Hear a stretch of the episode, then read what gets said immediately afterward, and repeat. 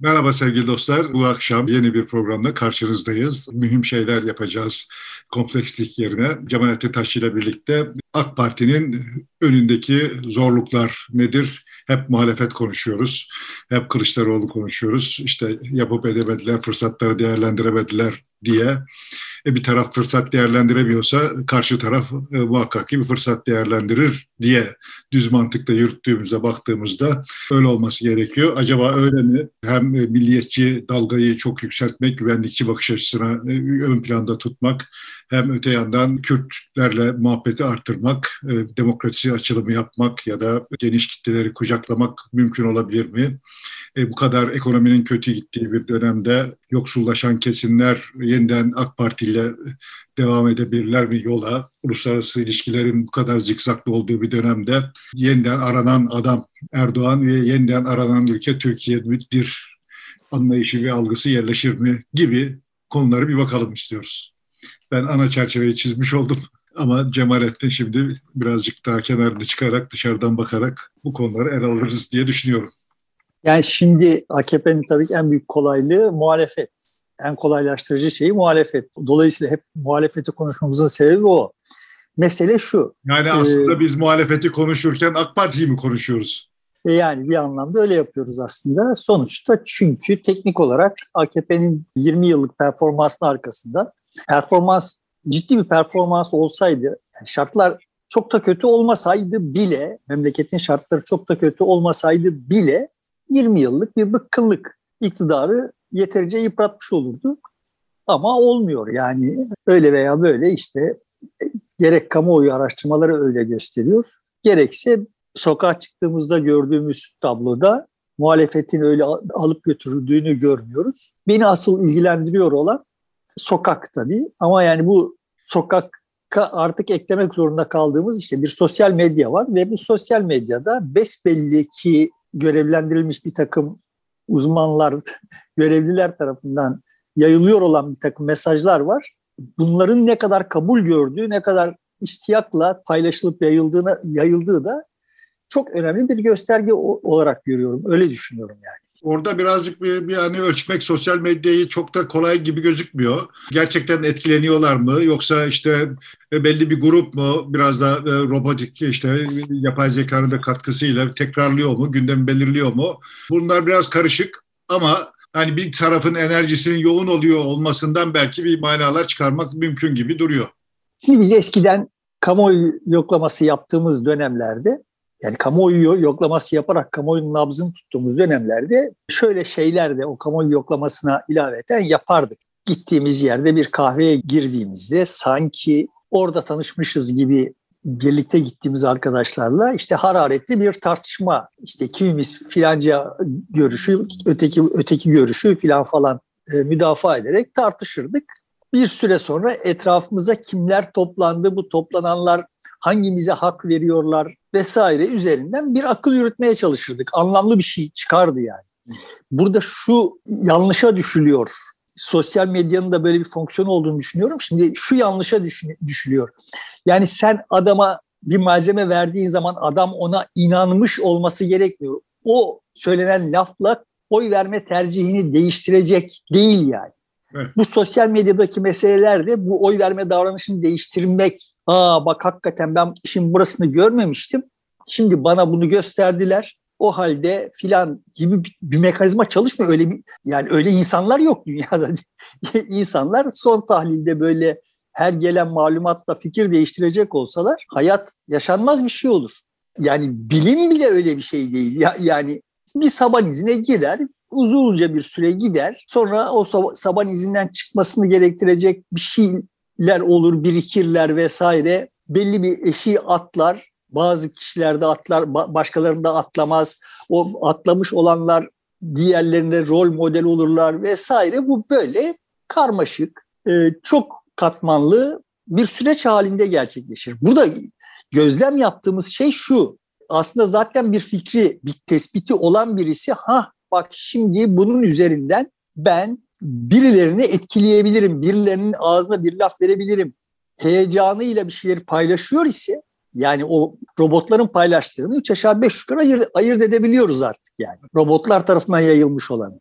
bazı kişiler ayırt edebiliyor ama toplumun tamamı ayırt edebiliyor mu sosyal medya kullanıcıları? Yok işte orası beni ilgilendirmiyor. Toplumun orada o mesajı mesajla ilişkisi beni ilgilendirmiyor. Beni ilgilendiriyor olan bu mesajın yayılmasına aracılık ediyor olan ve organik olan kişiler. AKP Genel Merkezi'nden Mahir Ünal bir açıklama yapıyor söz temsili. Bunu hangi iştiyakla paylaşıyorlar? Ve ama bunun dışında orada işte adını sanını bilmediğimiz bir takım görevlilerin montajladığı bir takım görüntüleri hangi iştiyakla paylaşıyorlar? Bunlar na- nasıl yankılanıyor üzerinden akıl yürütmenin mümkün olduğunu düşünüyorum. Çünkü orada ölçtüğümüz, benim ölçmeye çalıştığım şey muhteva değil. Bu muhtevanın hangi enerjiyle yayılıyor olduğu. Bu anlamda AKP'de ciddi bir enerji kaybı vardı. Son bir buçuk ayda yeni bir enerji toparlanması olduğu bence bariz. Neye yasta yani neden böyle olduğunu anlamak konusunda kendimi henüz yeterli hissetmiyorum. Olsa olsa mantığıyla şu çıkarımda bulunuyorum. Yani pabuç pahalı bunu hissettiler ve can havliyle hani gemiden suya düşmüşler buldukları kalasa sarılıyorlar. O can havlini ne yoruyorum yani bu enerjiyi. Ama çok bariz, çok görünür bir enerji var. E, Burada e, enerji acaba teşkilatlarda var mı? Milletvekillerinde var mı? Hadi milletvekillerinde bir ölçüde olabilir ama teşkilatlarda sanki yokmuş gibi bir izlenimde görünüyor. Yok gibi. Bence ben de katılıyorum sana. Bence de e, teşkilatlarda da milletvekillerinde de ciddi bir kaygı hakim gibi görünüyor. Bir mahcubiyet hakim. Yani eski şeyiyle yani işte çıkıp da sokakta bir işte mahalle temsilcisiyle veya bir ilçe başkanıyla karşılaştığımızda eskisi gibi böyle kendilerinden son derece emin bir şekilde konuşmuyorlar. Besbelli ki kamuoyundan aldıkları, sıradan seçmenden aldıkları reaksiyon onları biraz sindirmiş gibi görünüyor. Ben iki yıl üst üste meclisin açılışına gittim. Üç aşağı beş yukarı aynı isimlerle temasta bulundum. Hem AK Parti açısından hem MHP açısından hem CHP açısından ve İyi Parti açısından. Mesela AK Partililerde o heyecan yok idi. Bir önceki yıla göre bu seneki açılışta o heyecan yok idi. CHP'lilerde ve İyi Partililerde ise artmıştı ilgi. Kendilerine olan güven artmıştı önceki yıla göre. Evet. Burada beni ilgilendiriyor olan kamuoyundaki, sıradan insanlardaki şey. Ya benim anladığım tarafı işin orası zaten. Yani demin verdiğim örnek de o yüzden verdiğim örnek. Yani kahvedeki adamın meseleyi nasıl görüyor olduğu, neyi satın al yani ha tamam bak ne güzel şimdi ben bunu göğsümü gere gere kendimi kötü hissetmeden tekrarlayabilirim diye bir, bir lafı satın alıyoruz ya o, o heyecanı var ise ya da o merakla bakıyor ise sana yani ya bana bir şey söyle ki Hani ben bunu eve gittiğimde karıma çocuklarıma söyleyebileyim ya da işte kahvede siz gittikten sonra gelecek olan Ahmet işte muhalif Ahmet'e veya işte iktidar yanlısı Ahmet'e bunu söyleyebileyim ve ağzının payını vereyim yani. Ben zaten kanaatim kanaat de ama bunu müdafaa edecek argümantasyon eksikliğim var. Şimdi bana bunu sağla deyip ağzının içine bakıyor. Burada bir enerji farkı hissediliyor. Yani bazı durumlarda şunu hissediyorsun. Yani sen ne söylersen söyle ben artık bu lafı taşıyıp birilerine söylemeye yüzüm yok.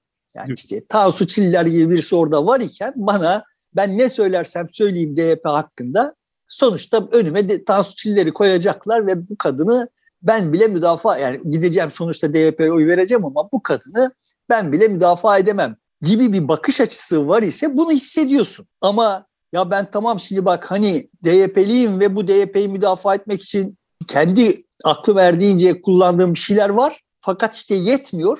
Kendimi yeterince nasıl diyeyim iyi hissetmiyorum yani bunları söylerken. Bir şeyler eksik kalıyor. Yani kimsenin kimsenin fikrini değiştirmek gibi bir derdi yok. Kahvelerde biliyorsun yani. Tabii gol atacak. Kimse zaten... Hı? Karşıdaki adama gol atacak. Onu zor durumda evet. bırakacak. Yani herkes bilir ki o hep oradadır, kendisi hep buradadır filan yani. Çok nadir bir biçimde buralarda bir takım değişiklikler hasıl olur. Dolayısıyla da onun derdi e, dediğin gibi ona gol atmak. Yani bunu bak bu pası gole çevirebilirim diyeceği pası arıyor yani.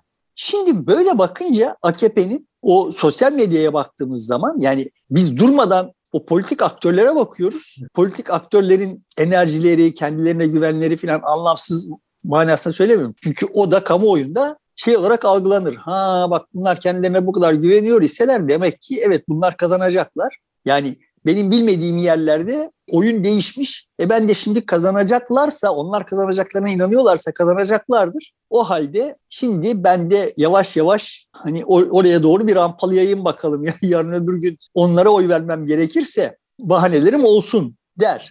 Şimdi burada iki şey e, söyleyeceğim. Bir, köydeki e, nüfus çok azaldı. Kırsaldaki nüfus kahvelerde insanlar artık eskisi kadar böyle siyaset konuşmuyor. Hadi diyelim konuşuyor ise de 40 yaş üstü, 50 yaş üstü konuşuyor. Şimdi 40 yaş altı ve hele hele 30 yaş altının birbirine gol atma gibi bir derdi var mı acaba? Kesin var. Oyunun temeli budur yani benim açımdan. Ben ben meselenin hep böyle olduğunu düşünüyorum. Yani hep başından beri söylüyorum ki biz siyasi tercihlerimizi orada yukarıdaki Erdoğan'a, Kılıçdaroğlu'na, Demirtaş'a, Akşener'e bakarak belirlemeyiz. Kahvede bizim canımızı yakıyor olan, durmadan okey dışarı atıyorlar. Köy kahvelerinden söz etmiyorum yani. Köy kahvelerini bilmiyorum zaten. Şehirlerdeki kahvelerde. Ofiste, yani, kahvede, neredeyse. Evet. Tribünde. Sonuçta o bizim canımızı yakıyor olan sevmediğimiz birileri vardır ve o sevmediğimiz birilerine gol atmak için taraf oluruz. Onlar da zaten bize karşı taraf olmuşlardır. Oyunu aslında bizim birbirimize karşıtlığımız oluşturur. Bunu, bu karşıtlıkları doğru dürüst hasat edebilen siyasetçiler bir siyasetçi olarak temayüz ederler. Edemeyenler de, hasat edemeyenler de elleri boş kalır. Yani oyun bizim aramızda. Ben başından itibaren, ya baştan itibaren dediğim sonuçta ben bu işlere işte 94'te başladım. 95'te idrak ettim ki oyun böyle bütün siyaset bilimciler, bütün işte herkes durmadan siyasi aktörleri konuşuyor falan filan. Siyasi aktörler sonuçta toplum için birer sembolik silah. Kullandıkları silahlar yani. Bu silah olmayı hak edebiliyor olanlar, hani bu anlamda da daha önce birçok vesileyle birçok yerde tekrarlamak zorunda kalmışım. Şimdi Süleyman Demirel dediğin adam kendisinin net toplamda ideolojisi itibariyle tarif edebileceğin herhangi bir şey yok. Başından itibaren istikrarlı içinde sürdürdüğü bir çizgi yok vesaire. Duruma göre biçim alabilen biri bunu şey benzetmesi ile yapmıştım. Yani kil çamuru herkes mıncıklıyor. Süleyman Demirel herkesin istediği adam yani çoğunluğun istediği adam olmayı başarabildiği sürece başarılı oluyor. Aslında Demirel toplumu yapmıyor. Yani toplum Demirel'i yap, yaptı. Benzer şeyi Özal yaptı. Ve bu bunun karşılığı mesela Baykal'da olmadığı için Baykal ısrarlı bir biçimde toplumu yapmaya kalktığı için Baykal'dan bir şey çıkmadı. Yani o kadar genç yaşta bakan olmuş öyle bir teknik olarak bakacak olursan liyakat sahibi yani bütün CV'si Türkiye'ye vaziyet etmek için yeterli. Öyle değil mi? Tabii tabii. E aslında Ama, politikaya başlaması da çok efendice ve düzgün oldu. Kontenjanı kabul etmedi mesela. Gidip ön seçime girdi ve tek tek işte CHP delegeleriyle karşı karşıya geldi, ikna etti ve kazanarak geldi o zaman da. İşte ama yani oyunu CHP delegeleriyle, Oynar. CHP genel merkezin içinde oynamayı biliyor. Yani toplum hakkındaki her şeyi o biliyor ve bir projesi var bunu tatbik edecek. Halbuki şimdi ötekiler böyle değildi. Ötekiler yani işte sonuçta kendilerini topluma teslim etmişlerdi ve toplum onları ihtiyacını karşılayacak şekilde biçimlendirmişti. O yüzden benim açımda toplum tayin edici aktördür. Ve Erdoğan da başlangıç itibariyle oyuna böyle başladı. Yani toplum Avrupa Birliği'ne girmek istiyordu. Toplum daha demokratik bir ülke istiyordu. Toplum Kürt meselesinin barışçı yollarla çözülmesini istiyordu ve sayabiliriz bunları. Erdoğan bütün bunları yaptı. Evet bunları yapacak olan benim. Benden ne istiyorsanız onu yapın. Beni tepede tutun diyerek reaksiyon gösteriyor. 2013'e kadar olay böyle gitti yani. Toplumun talepleri haklıdır, haksızdır, doğrudur, yanlıştır falan bunlar benim ilgi alanımın dışında. Ya, toplum o. Yani, yani referansım o zaten. Referans o olunca ben katılmam. Birçok toplumsal kesimlerin birçoğunun birçok taleplerine katılmam. Geçen programda söyledim. Yani benim kanaatlerimi büyük ölçüde paylaşıyor olanları toplasak, hepimiz toplaşsak biz stadı doldurmayız yani. Ama ben Fenerbahçeli değilim diye Fenerbahçeliliği, Fenerbahçe'yi falan yok sayacak kadar da salak değilim. Yani işte orada bir Fenerbahçelilik var ve o her maçtan sonra duruma göre hakemle, Galatasaray'la, federasyonla bilmem neyle pozisyonunu alıp kendince kendisini meşru çıkaracak, gösterecek, haklı çıkaracak işleri lafları üretiyor yani. Yetmedi Putin'le uğraşıyor. e yani sonuçta orada bir işi yapıyorlar. Orada o yani enerji. o enerjiye baktığım zaman anlam kazanıyor benim için siyaset denen şey. Şimdi böyle bakınca bu AKP'nin son bir buçuk aydaki ajandası yani kullandıkları muhteva olağanüstü çeşitlendi. Yani 31 Mart seçimlerinden önce çok dar bir yere istikrarlı için atış yapıyorlardı. Hatırla Beka söylemi. Bekaydı evet. Hala tamam, ondan vazgeçmiş değiller. Çok seyreldi. Yani mesela az önce gördüğüm bir videoda işte 90'ların Demirel, Özal, Çiller, efendim işte Erbakan tartışmaları vesaireler filan falanları montajlamışlar, kolajlamışlar ve işte yani özellikle gençler bunu izlesinler. Şimdi buradan neyi çıkartmaya çalışıyor? Bak sükunet içinde karşıt görüşteki siyasi partiler bir araya gelip tartışabiliyorlar bir konuyu.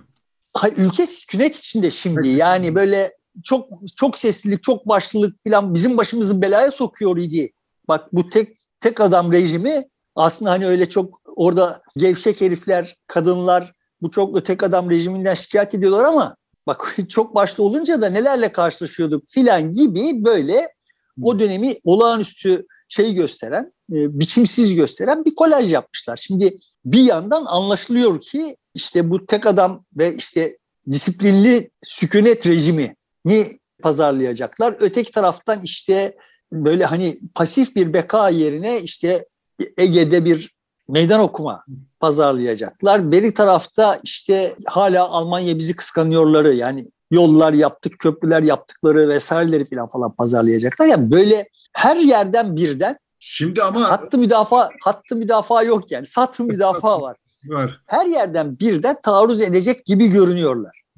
Mesela bu yaz boyunca karşılaştığımız festivallerin ve konserlerin yasaklanması toplumun bir talebi değil. Çok az bir azınlığın talebi olabilir en fazla. Mesela işte dezenformasyon yasası geçti, uygulanmaya başladı. Bu da toplumun bir talebi değil ama uygulayabiliyor. Demek ki yani toplumun geniş kesiminin talebi ve beklentisini karşılayacak adımlar atmayabiliyor da aynı zamanda AK Parti şu bu şu günlerde. 2013'ten beri Erdoğan rıza üretmekten vazgeçti. Evet. Seçimden seçime rıza üretmek üzere iş yapmıyor zaten. Yani yapmaya çalıştığı şey bak başınız derde girer ha. Duygusunu uyandırmak, korkutmak, nefret ettirmek vesaireler üzerinden iş yapıyor. Kafasında bir projesi var. Varsa yani bilmiyorum. Artık yani artık toplumdan bir enerji alarak topluma göre davranmıyor. Kendisine göre bir toplum inşa etmeye çalışıyor. Ve bu Erdoğan dışında ya da merkez sağ dışındaki bütün kesimlerin Türkiye'de zaten genel haliydi. Yani Erbakan da böyle biriydi yani. Erbakan da Türkiye'nin nasıl olması gerektiğini, dünyanın nasıl olması gerektiğini biliyor idi. Erbakan'a göre Türkiye toplumunun kahir ekseriyeti aldatılmış zavallı ahmaklardı. O doğruyu biliyor idi. Öyle değil mi? Evet. Hem de çok iyi bildiğini e, düşünüyor idi. Evet ya sanayi hamlesinden işte absürt adil düzenin ekonomik bileşenlerine kadar aslında hiçbir manası olmayan şeyleri ama o öyle biliyordu. Yani şimdi mesela Devlet Bahçeli veya Türkeş ya kardeşim bak hani toplumun talebi bu diye bakan insanlar değildi. Neydiler? Yani toplum aslında ne kadar Türk olduğunun farkında değil ama yani Türk olduğunun farkına varsa herkesin Türk toplumuyla ilişkisi ana hatları itibariyle şuydu yani. Ya aldatılmış bir toplum, aldatılmış, cahil, ahmak bir toplum var karşımızda. Bu böyle sadece solun tek elinde olan bir bakış açısı değildi. Yani işte dediğim gibi en sağdakilerde böyle bakıyorlardı. Bu proje türü siyasetin dışında kalan dar bir siyasi elit vardı işte Demirel'lerin vesairelerin olduğu. Bu, bunlar da işte Tansu Çiller, Mesut gibi küçük akıllılar o mirasın üzerine oturunca onların da kafalarında neyin doğru olduğu bilgisi olunca iş çığırından çıktı. Ama toplum eski alışkanlıklarıyla Erdoğan'ı buraya sürüklemeye çalıştı. Erdoğan da buna rıza göstermişti. Ve toplumun o dönemdeki talepleri de üç aşağı beş yukarı belliydi. Bunların da hepsine de razı gelen Batı'nın saygıdeğer bir parçası olan bir Türkiye tahayyülü vardı Türkiye'nin ana gövdesinin. Evet.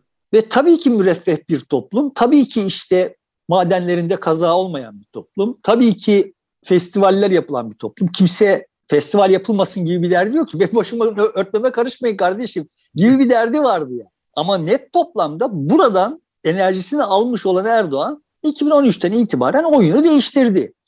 Orada eğer doğru dürüst bir muhalefeti olsaydı yani bir başka hikayesi olan bir muhalefeti olsaydı Türkiye'nin ya kardeşim bak bu adam kendi kafasındaki dandik dundik şeyleri bize dayatıyor. Siz buna razı mısınız? Diyen bir muhalefet olsaydı Erdoğan bu yolu alamaz. Ama muhalefet oradan itibaren muhalefet oradan itibaren derken şimdiki muhalefet için de tam dibine kadar böyle şimdi Babacan'ın toplumun taleplerine kulak asan bir adam olduğu kanaati var mı sende? O her şeyi biliyor. ODTÜ'den dörtle mezun olmuş adam. Yani şimdi sana bana mı kulak verecek yani? Davutoğlu'nun yani hani e, diğerleri zaten öyle de güya merkez sağa en yakın duranlardan söz ediyorum yani. Babacan'ın Çiller'den, Davutoğlu'nun, Yılmaz'dan ne farkı var yani? Şimdi sıkıntısı burada Türkiye'nin. Yani toplumun kendisini dinleyen, kendisinin biçim verebileceği oyuncusu yok. Bunun tek istisnası vardı. Var hala. HDP. Kendisine oy verenleri istikamet değişikliğine hassas olmak zorunda olan tek aktör Türkiye'de şu anda siyasi aktör HDP. Ve bunu Selahattin Demirtaş başarıyla renklendirmişti.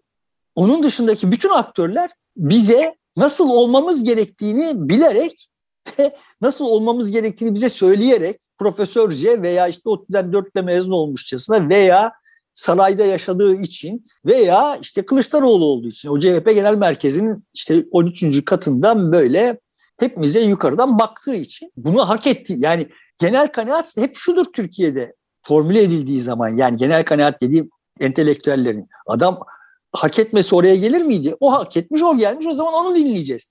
yani oyun böyle kuruluyor. Tamam mı? Ama şimdi Kılıçdaroğlu'na haksızlık etmeyelim. 13. kattan gidip evini mutfağına geçtiğinde oradaki mesajları fena değil. Ee, peki Kılıçdaroğlu'na haksızlık etmeyelim. Kılıçdaroğlu bence bu anlamda en ufak bir yol almış değil. Kılıçdaroğlu'na birileri diyor ki İmamoğlu'na yanındakilerin dediği gibi yani. Bak bu adamlar muhafazakarlar ya da işte bilmem neler bu insanlar.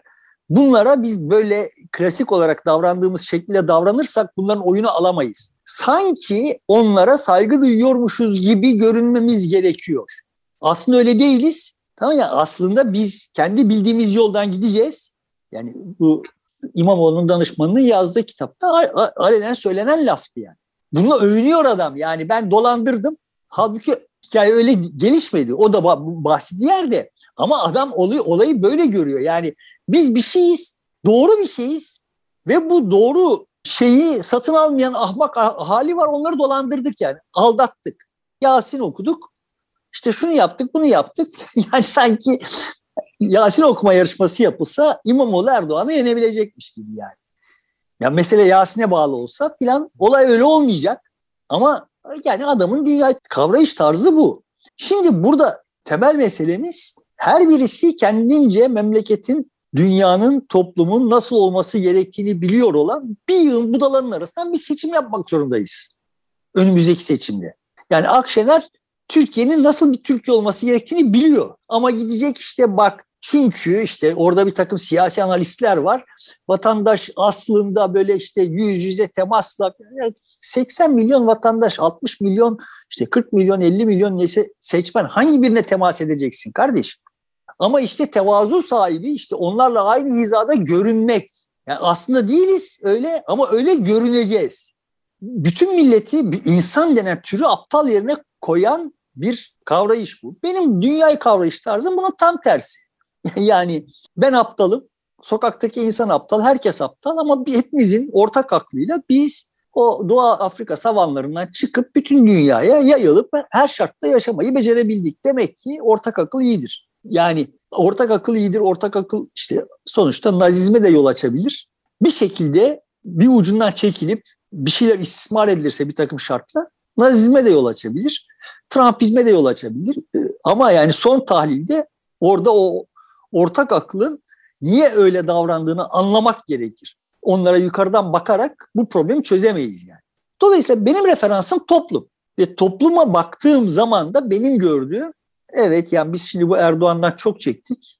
Çok şematize ediyorum. Çok özetle, özetleyecek olursak biz bu Erdoğan'dan çok çektik ve bunun bize saygı duymaya da niyeti de yok artık bundan sonra. Ve fakat eğer Erdoğan'ı satarsak öteki tarafın bunu yorumlayış tarzı bizim başımızı daha kötü derde sokacak. Yani Erdoğan'ın kaybetmesi durumunda öteki tarafın olaya bakış açısı şu olacak. Ha işte tamam şimdi kucağa oturdunuz. Bu endişeli muhafazakarlık falan falan yeyikleriyle şey değil. Yani aslında problemi anlamamış olduklarını ne muhalefetin ne de Erdoğan'ın problemi anlamamış olduklarını fark ediyor şey. Çünkü problem dediğim gibi ya kardeşim burada belirleyici olan biz olacaktık. Oyun kurucu biz olacaktık yani. Ama değiliz ve oyunu kurmak için elimizde hiçbir enstrüman yok. O halde şimdi mevcutların arasından yaptığımız seçimin ne tür sonuçları olabilir bize diye bakıyor ahali. Ve böyle baktığı için de AKP orada hala ciddi bir faktör olarak duruyor. Bir de bu bir enerji geldiği durumda kritik bir noktaya geldik. Bir alt üst oluş var. Bir sıkıntı durumumuz yaşıyoruz. E, bizi buradan herhalde kurtaracak olan yine mevcut adamdır. Erdoğan'dır. Diğerlerine çok fazla güvenmeyelim. Hiç olmazsa denediğimiz, sınadığımız bir kişi duygusu da belki böyle davranmayı itiyor olabilir vatandaşa. Ben vatandaşın ekonomik durumla ilgili olarak böyle durmadan bunun istismar edilmesinden de rahatsız olduğunu düşünüyorum. Yani vatandaşa böyle işte sadece midesini düşünen, göbeğini kaşıyan adam, don kafalı olarak muamele ediliyor duygusu geçiyor vatandaşa. Dolayısıyla kardeşim katlanırım ben. Hani daha nelere katlandım buna da katlanırım yani. Ama bana böyle davranmayın. Bana böyle davranılmasını içime sindiremem demeye de çalışıyorum bir yandan diye düşünüyorum. Yani kimsenin, seni temin ederim yani kimsenin kısa vadede Türkiye'de iktisadi olarak işlerin yoluna girebileceğine inandığını zannetmiyorum. Kim gelirse gelsin yani. Ama bu iktisadi şartlara rağmen korunmaya çalışılan bir haysiyet var. Ya bu herkesin çok ihmal ettiği bir şey. Yani son tahlilde genel insan tutumunu belirleyen şeylerin en başına haysiyet gelir ya. İnsanlar para kaybettikleri zaman, efendime söyleyeyim işte işlerini kaybettikleri zaman falan hayatlarını sona erdirmeyi pek düşünmezler. Haysiyetlerini kaybettiklerini, insan içine çıkabilecek durumu, şartları kaybettikleri zaman kendilerini öldürürler. İşini kaybettiği zaman aslında onun kendince yüklediği mana o, o haysiyeti kaybediyor ise ancak iş kaybı ya da gelir kaybı bu tür intihar vakalarına sebep olur. Yani insanoğlu son tahlilde başka insanlara muhtaç ve yakın çevresinin içinde damgalanmamak, dışlanmamak için gereken her şeyi yapar. Bu gereken her şeyin içinde AKP oy vermek de var yani. Ve veya CHP oy vermek de var. Yani son tahlilde insanoğlunun temel motivasyonu yakın çevresinde saygıdeğer birisi olarak kabul görmektir. Bu hani sıradan sokaktaki insanlar için konuşuyorum. Yani bir yere çıktığın zaman ve işte bir takım hırsızlıkları yaptığın ve bunu da devlet aracılığıyla yaptığın vesaire filan gibi durumlarda yani o, o adamın haysiyetine söz edemeyiz artık. Yani o adamın haysiyeti artık şeyden ibarettir. Kendisine biat eden insanların kendisi için ölmeyi göze alabilecek olan insanların sayısı veya bağlılığı çerçevesinde yani o bütün toplumlarda ve bütün tarih boyunca hep son derece sınırlı bir kesimin haysiyet kavrayışı olarak kaldı. Şimdi biz daha önce Erdoğan için dedik ki işte bütün tuşları aynı anda basıyor, deniyor bazı şeyleri. Toplumun duygusunu ya da tepkisini ölçüyor diye bir değerlendirmede bulunduk. Şimdi 28 Ekim'de bir toplantı yapacaklar. O toplantıyı hazırlanıyor. Bu da seçime kadarki ana stratejiyi belirleyecek. Demek ki pek çok şeyi e, kendilerine göre ölçtüler, planladılar, e, denediler ve bir sonuca doğru gittiler. En azından belli bir doğrultuyu yakalamış gibi gözüküyorlar ve burada açıklayacaklar. Burada ilk önce zaten bir Türkiye yüzyılı diye bir şey açıkladı. Bu birazcık bize ipucu veriyor nereye yöneleceğine dair. İki üç kanat ayrı ayrı çalışıyor. Birisi işte daha bir kucaklayıcı olmak, daha böyle herkese safları davet etmek, daha liberal, daha demokrat bir tutum. Öbürü bir işte Türkiye'nin işte iddialı bir ülke olduğunu söylemek. Öbürü daha bir güvenlikçi bir bakışı öne çıkartmak gibi. Bunlardan birisini öne çıkartacak herhalde ya da diğerlerini hiçbirisini belki ihmal etmez ama bu 28 Ekim'deki toplantıda ve strateji daha doğrusu AK Parti'nin önümüzdeki stratejisinde temel bir değişiklik bekliyor musun? Ya da neler yapabilir? Gündeme neler koyabilir? Şimdi yani bu tür sosyal medyadan işte bu tür yapılan şeyler ve işte senin özetlediğin bu farklı farklı grupların farklı tekliflerinin hepsine birden bütün tuşlara birden basmasının sonunda buradan bir test yani bir şeyler ölçülüp aa bak şu çalışıyor bu çalışmıyor diye bir şeyler çıkabilir ve belki bunların bir tanesi seçilebilir bunun sonucu olarak. Ama genel olarak tabloyu şöyle görüyorum. Aslında İyi Parti için söylediğim türden bir şey. Son tahlilde ortada bir hasta var ve bu hastanın doğru dürüst tahlillerin yapılması, ona göre bir teşhis konulması ve sonra da bir tedavi yöntemi geliştirilmesi gerekiyor şimdi. Ama teşhis deyince herkes elindeki alet, yani birinin MR'ı var diyor ki MR'ı çekilmesi lazım. Ötekinin röntgeni var diyor ki röntgeni çekilmesi lazım. Belki idrar tahlili yapabiliyor. İşte ta, idrar tahlili yapılsın diyor. Herkes aslında hastanın neden hasta olduğuna yani hastalık geçmişine şuna buna onun hangi şartlara maruz kalmış olduğuna falan falan bakmıyor yani. Herkes elindeki araçlarla işte birisi diyor ki Akşener'e sokak sokak gezmek lazım. Öteki diyor ki işte İmamoğlu'na Yasin okumak lazım filan. Şimdi entelektüel olarak o kadar boşalmış durumda ki memleket. Yani her anlamda yani orada asker emeklisi çıkıyor işte savaş kışkırtıcılığı yapıyor. Çünkü onun bildiği o yani. Ama aslında savaşı gerektirecek şartlar var mı? Savaş Türkiye'yi nereye götürür vesaire filan gibi şeyleri düşünecek kimse kalmayınca bunlar böyle başıboş biçimde orada her yerde bir takım çarklar dönüyor. AKP'nin durumu bu yani. Her yerde bir takım çarklar dönüyor ama bu asıl kolonu döndürmüyor. Dolayısıyla değirmen dönmüyor yani. Değirmen dönmüyor, değirmenin dönmediğini görüyorlar ve durmadan bir başka çarkları çeviriyorlar ama asıl mesele o çarklarla işte değirmenin şeyi arasında kolon yok. Ve bunları konuşan kimse de yok. Yani herkes oturuyor işte böyle kendi kafasına göre bir çoğulculuk. Yani birisi mesela takmış çoğulculuk. Peki çoğulculuk dediğinde mesela şeyin yeri var mı? Ümit Özdağ'ın yeri var mı? Yok. E şimdi bu nasıl çoğulculuk?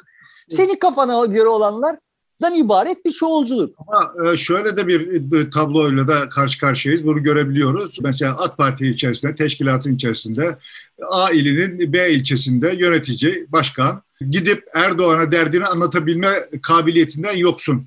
Gidemiyor. Ya da bir düşüncesini partisinin genel başkanına ulaştıramıyor. Diğer yöneticilerine ulaştırsa da bir sonuç alamıyor. Onların nasıl genel başkana götürdüklerinden e, emin değil. Dolayısıyla işlemeyen bir mekanizma var. Bu devlet kadrosunda da, devlet kurumlarında da böyle bir durum var. Derdini, düşüncesini, önerisini e, aktaramıyor yukarıya. Şimdi bu sıkışmışlık da bir problem oluşturuyor AK Parti için. Yani o çarkların dönmemesinin belki de nedeni aşağıyla yukarısı arasındaki bu ilişki ağı kopmuş gözüküyor. Tam öyle düşünmüyorum. Çünkü yani teknik olarak bakınca bu ilçe başkanlarının vesairelerin yani AKP öncesinde de yani gelip aktardıkları şeyler aslında genel olarak kendi Tabii. yani o hepsi çok cindir onların. Yani işte buraya spor salonu lazım diye gidiyor ise aslında o spor salonu yapacak olan müteahhit yeğenidir filan yani. Tamam mı? Sonuçta bunu da yukarıdakiler çok kısa süre çözerler. Dolayısıyla bu teşkilattan gelen şeylerin şöyle bir fonksiyonu var.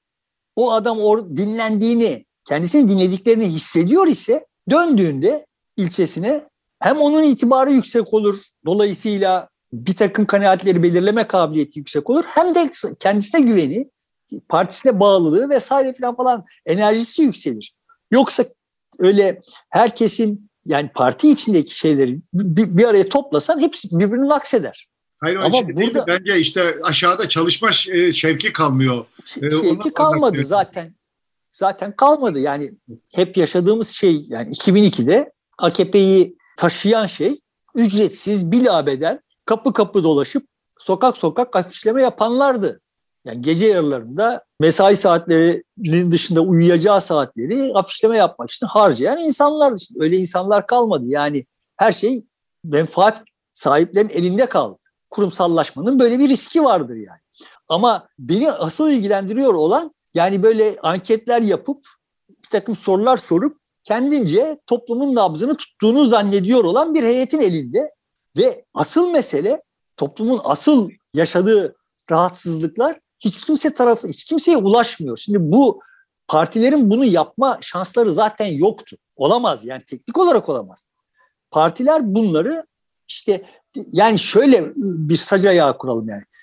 Memleketlerin üniversiteleri olur yani işte daha önce söz ettim yani adam Amerika'da toplumsal değişimin de, değişimi hissetmiş. Bunun nabzını tutabilmek için 5 yıl köy köy gezmiş. İşte left behind diye kendince buna bir omurga yani gözlemlediği, hissettiği şeyi dile getirilebilir bir hale getirmeye çalışmış. Benzer bir şeyi başka birisi, birisi yapmış ve başka türlü adlandırmıştır vesaire ama o tartışmanın içinde yani ülkelerin entelektüelleri olur ve bunlar gerçekliğe bakarak kendi kafalarındaki tabloya değil gerçekliğe bakarak şimdi Türkiye'de maden işçileri ölüyorlar ve işte orada sendika, iş, işçi hakları vesaire falan konuşuluyor. Yani aslında senin geçen programda söylediğin gibi yani on, o madenlerin işçi, işçisizleştirilmesi konuşulması gerekirken bunlar konuşuluyor. Neden? Çünkü o sendikanın menfaati oradaki işçiler olacak ki menfaati var. Ve işte iktidarın menfaati orada istihdam yaratacak.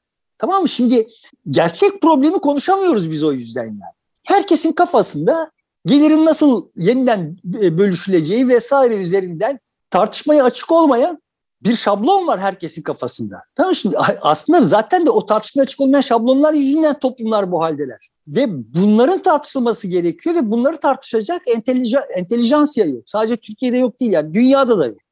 Yani o da işte adam left behind üzerinden gerçekliği ölçmeye çalışıyor ama asıl öteki tarafta yani bu işçisizleşmenin, sanayisizleşmenin vesaire yapan Amerika'yı hale getirdiğini tartışması gerekenler işte buradan iklim krizleri şunlar bunlar icat edip oradan kendi çarkları döndürmeye çalışıyorlar. Entelijansiye çalışacak, bir şeyleri teorize edecek, medya çalışacak. O teoriler bir elinde olmak kaydıyla bir yandan da kamuoyunu yansıtmak için üstüne düşeni yapacak. Şimdi Türkiye'de bunların hiçbirisi yok. Türkiye'de üniversiteler memleketin herhangi bir reel problemiyle ilgili herhangi bir iş yapmıyorlar. Yani bunu da defa, Yap, defaatle... Yapmamak üzerine zaten şu anda faaliyet yürütüyorlar. Öyle bir Hep şey öyleydi. saklanıyorlar. Hep öyleydi şimdi daha bir titizlik evet. yapmıyorlar evet. Yani şimdi ben ODTÜ'lerle tartışırken yani ben ODTÜ'lüyüm ve ODTÜ'lerle tartışırken hep aynı şey. Yani böyle burnunuzdan kıl aldırmıyorsunuz da kardeşim yani ODTÜ'de yapılmış olan tezlerin listesini çıkaralım. Onlardan bağımsız olarak da Türkiye'nin 100 tane problemini çıkarın. ODTÜ'ler olarak çıkarın yani. Sizce 100 tane problem çıkarın. Sonra da ODTÜ'de yapılmış tezlerle bu 100 problemi mukayese edelim bakalım ne kadar match var yani. Sonuçta Türkiye'nin en afra tafralı üniversitesi ol, olmayı hak etmek istiyor iseniz Türkiye hakkında sözünüz olması gerekir. Ve tezler bunu göstermesi gerekir. Çünkü tezler son derece mühim şeylerdir. Yani senin en cevval olduğun yaşlarda başka herhangi bir insanın hayatın herhangi bir döneminde bu kadar bir problem, problem üzerine yoğunlaşma şansı olmaz. Şimdi bunlar yapılmıyor, medyası zaten yok. Yani iyi kötü ne fonksiyon üstleniyordu? Yani orada Ertuğrul Özkök bir manşet atıyordu. Burada Zafer Mutlu başka bir manşet atıyordu ve bunların hangisinin kamuoyunda yankılandığına bakarak kamuoyu hakkında yani o manşetler hepsi alçakçaydı ayrı bahsi diğer yani hiç değilse biz kamuoyunun hangisi ne tarafa kulak kabarttığının farkına varabiliyor idik az çok yani. Şimdi böyle bir medyası da yok Türkiye'nin. Yani var e, olan medya bize şunu gösteriyor yani. Sen orada manşet atıyorsun ve bunun müşterisi yok. Sadece yok. bunu biliyoruz. AKP medyasının bize gösterdiği en bariz şey AKP'nin genel merkezinde dizayn edilmiş olan manşetlerin Türkiye'de müşterisi yok. Ve bu AKP'lileri AKP genel merkezini falan falan hiç ilgilendirmiyor. Hiç umurlarında değil. Öyle görünüyor. Ya bak ama bir dakika biz filan falan gibi bir bir utanma duygusu, bir mahcubiyet, bir, bir çaba yok yani. Bildiklerini yaparak çünkü toplumu yukarıdan dizayn edilebilir bir şey olarak görüyorlar. Görmeye başladılar yani, artık böyle görüyor. Evet.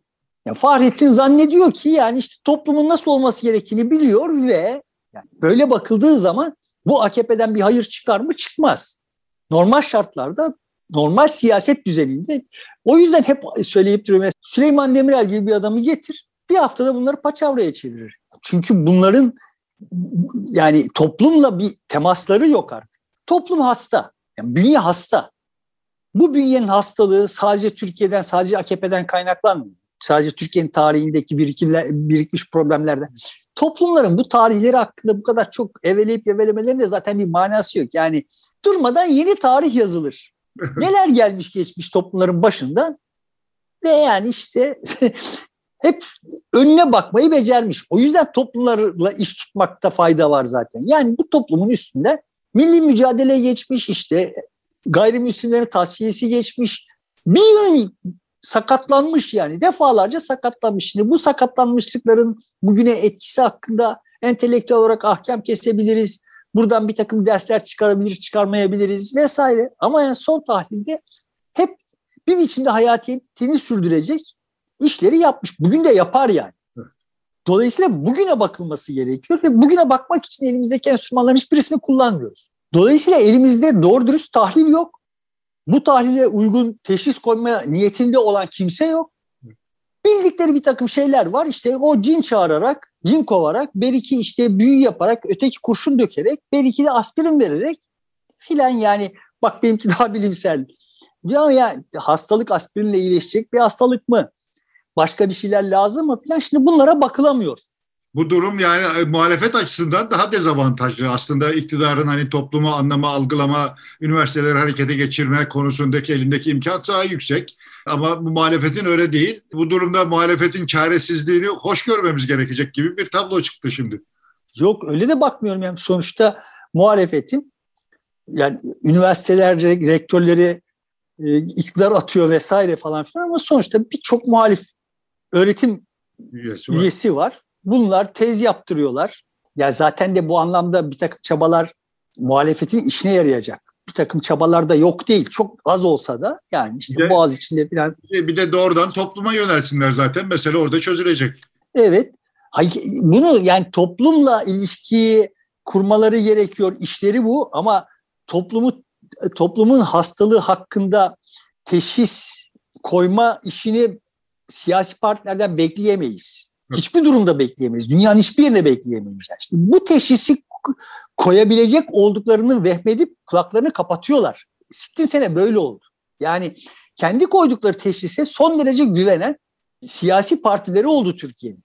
İstisnası bunun işte dediğim gibi merkez sağdaki o işte böyle eklektik oluşumlardı. O eklektik oluşumlar, eklektik oldukları için vesaire kimsenin hoşuna gitmedi ama ben de hiçbirisine oy vermedim.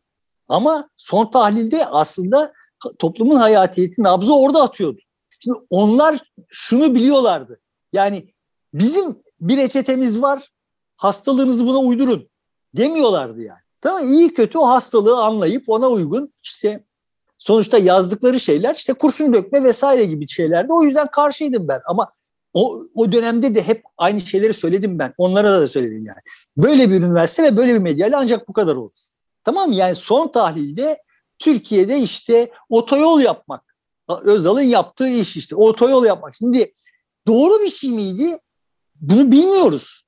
Çünkü bunun artıları, eksileri, dışsallıkları, iktisadi e, e, fonksiyonları vesaireleri falan falan tırnak içinde ideolojik körleşmenin dışında hiç tartışılmadı ki. Yani köprüyü yapmanın ekonomideki karşılığı neydir? Biz efendi gibi sadece köprü yapmak üzerinden konuşamadık hiç. Yaparsın yaptırmam, satarsın sattırmam üzerinden böyle inatlaşmalar üzerinden çünkü kafasında işte dediğim gibi yani adam ne diyordu yani şimdi hala ne diyor? Yani işte şeker fabrikalarını satıyorlar, işçiler işsiz kalıyor. Kardeşim işçiler işsiz kalsın. Şeker fabrikası olmadan hayatımızı devam ettirebiliyor isek. Bana işçileri işçi tutmak için bir, pro, bir program önerip durmayın yani. Yani sizin sendikacılığınızı sürdürebilmeniz için veya sendikalar üzerinden siyasetinizi sürdürmeniz için işçi olarak kalınacaksa kalınmasın zaten. Ama bunu tartışamıyoruz ki biz. Adam yani hiç 50 yılda bir milim hareket etmedi yani. Bir, bir milim hareket etmeden durmadan aynı ezberi tekrarlayıp duruyor. Yani bu kadar otomasyon olmuş. Dediğin gibi yani işte senin geçen programda söyledim ya madenler var. Madenlerde insanlarımızı kaybediyoruz ya bunu niye robotlarla yapmıyoruz diye konuşmuyoruz. Hala konuşmuyoruz yani. Çünkü robotlarla yaparsak kendilerine solcu diyenler mevzilerini kaybedecekler. Kendilerine sağcı diyenler istihdam üzerinden vesaire bir şeyleri dağıtma gücünü kaybedecekler vesaire ya da işte orada 3-5 tane zevzek patronun cebini doldurma şansını kaybedecekler. Dolayısıyla olayın burada bu, bu mertebede tartışılmasına imkan bırakılmıyor. Yok işte bu fıtrattı, yok e, kaderdi filan falan tartışıyoruz. Yani asıl mesele Türkiye neden madenlerinde e, daha yüksek teknoloji kullanamıyor? Yani Türkiye şu kadar kilometre yol, bu kadar bilmem havaalanı falan falan yapabiliyor ise Yani muhtemelen Türkiye'nin madenlerinin otomasyonu sadece İstanbul Havalimanı'nın maliyetiyle gerçekleştirilebilir bir şey. Niye bunu tercih etmiyoruz kardeşim diye konuşamıyoruz. Çünkü Türkiye'de işçi işçilerin yerine makinelerini alması herkes korkutuyor. Halbuki gelecek orada. Yani bu kaçınılmaz bir şey yani sen e, son tahlilde olay şuraya varıyor işte sen kendi kömürünü işçiyle çıkardığın zaman hem işçinin güvenliğini riske atıp hem de pahalıya mal ediyorsun. Adam Peru'dan sana kömür satacak. Evet. Satıyor zaten yani. Satıyor. Ondan sonra şimdi niye Türkiye'de kömür işletmeleri falan falan diye başlıyor? Aynı zatlar ya. Ya kardeşim bak bu işin basit bir aritmetiği var. Ve geldiğimiz nokta iş denen şeyin lüzumsuz olduğu bir nokta. Mesela Almanya'da kömürü stratejik bir ürün olarak kabul ettiler ve özelleştirme zaten yok. Devlet yapıyor ve üretimi orada arttırma kararı aldılar bu son enerji nedeniyle. Türkiye mesela bu özelleştirmeyi son derece hızlandırmış durumda. Hala elindeki şeyi e, devretmekle meşgul. Devretmek için çaba harcıyor.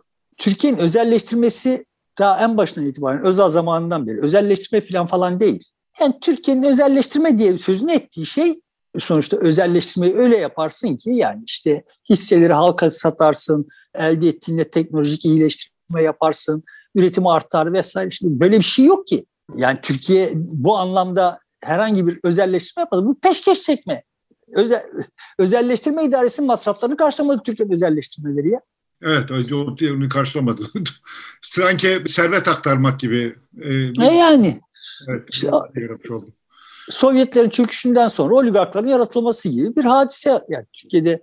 Şimdi ama bunları konuşmuyoruz. Biz özelleştirme, neoliberalizm, laga luga böyle kocaman, böyle afaki, hiçbir şemsiye vazifesi görmeyen, yağmuru geçiren şeyler üzerinden konuşturuyoruz yani. Herhangi bir meseleyi kendi muhtevası içinde ve dünyanın gidişatı Türkiye toplumunun talepleri çerçevesinde konuşmuyoruz yani. Toplum bu anlamda dünya bir kırılma noktasında. Türkiye'de öyle hem ekonomik olarak hem de işte anlayış itibariyle yeni bir örgütlenme modelinin dayattığını görüyoruz. Mevcut yapı iflas etti. Bu görülüyor. İşte uzatmaya çalışılıyor.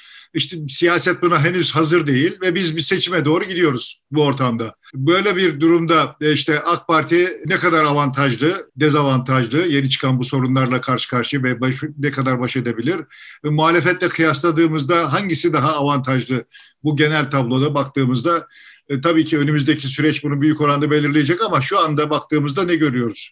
Ya şimdi çok somut bir tablo olarak şu yani bunları daha doğrusu bilgi üretmek için bir farkı işaret etmemiz gerekiyor. Ya diyelim ki AKP'yi değerlendirmek için ya muhalefetle mukayese edeceğiz ya geçmiş AKP ile mukayese edeceğiz ya işte toplumun talep ettiği AKP ile mukayese edeceğiz. Şimdi toplumun talep ettiği AKP ile toplumun talep ettiği herhangi bir siyasetle mukayese ettiğimiz zaman AKP'nin sıfır oy alması lazım. Yani ya da yüzde dört oy alması lazım. Çünkü işte her şeyin önüne festivallerin yasaklanması, işte alkol tüketiminin sıfırlanması vesaire gibi şeyleri koyan bir yüzde dört, yüzde altı neyse bir kesimi vardır Türkiye'nin ve onlar için bulunmaz Hint kumaşı AKP, son dönem AKP'si.